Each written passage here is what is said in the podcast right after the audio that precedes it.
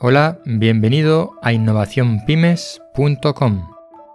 Soy Ignacio de Miguel y hoy te presento el paso 6 de mi propuesta de 7 pasos para la innovación en tu negocio.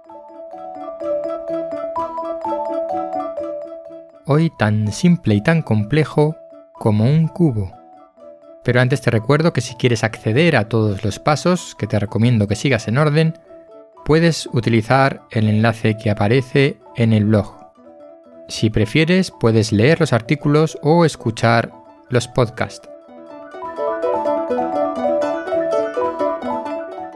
Paso 6 de 7, tan simple y tan complejo como un cubo.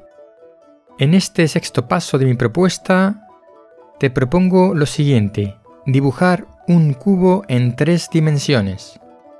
El objetivo de este ejercicio es que te plantees cómo se ve el cubo desde otros ángulos y en perspectiva.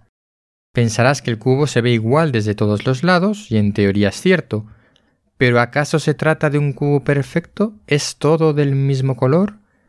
¿Tiene alguna marca en alguna parte a su alrededor?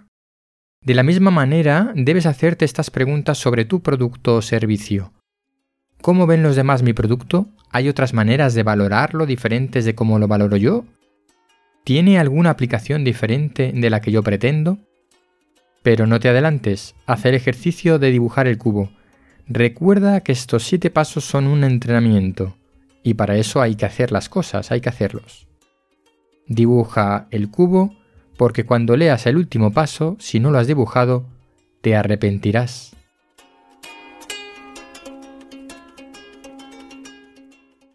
Hasta aquí el paso de hoy. Te espero en el próximo episodio con el último paso de los siete pasos para la innovación en tu negocio. Soy Ignacio de Miguel y esto es innovacionpymes.com.